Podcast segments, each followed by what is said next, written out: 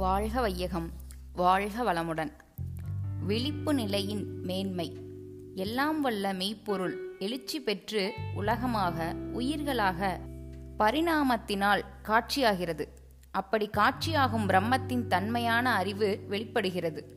சுத்த வெளியாகிய மெய்ப்பொருள் அணுவாக இயங்கி உலகமாக உயிர்களாக உயிரின் அலையான அறிவாக மாறும் வரை பிரம்மத்தின் வேறு தன்மை வெளிப்படுவதற்கு சந்தர்ப்பம் கிடையாது. பிரம்ம வேறு அறிவு வேறா என்றால் வேறில்லை. இரண்டும் ஒன்றுதான்.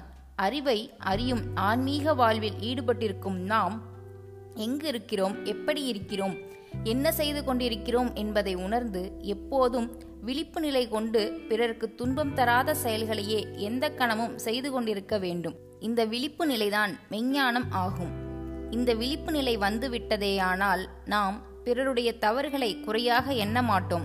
அப்படி குறையாகவே இருந்தாலும் அதை சுட்டிக்காட்டாமல் அவர்களுடைய அறிவு இவ்வளவே. அதற்கேற்ப அவர்கள் செயல்கள் ஆற்றி வருகிறார்கள்.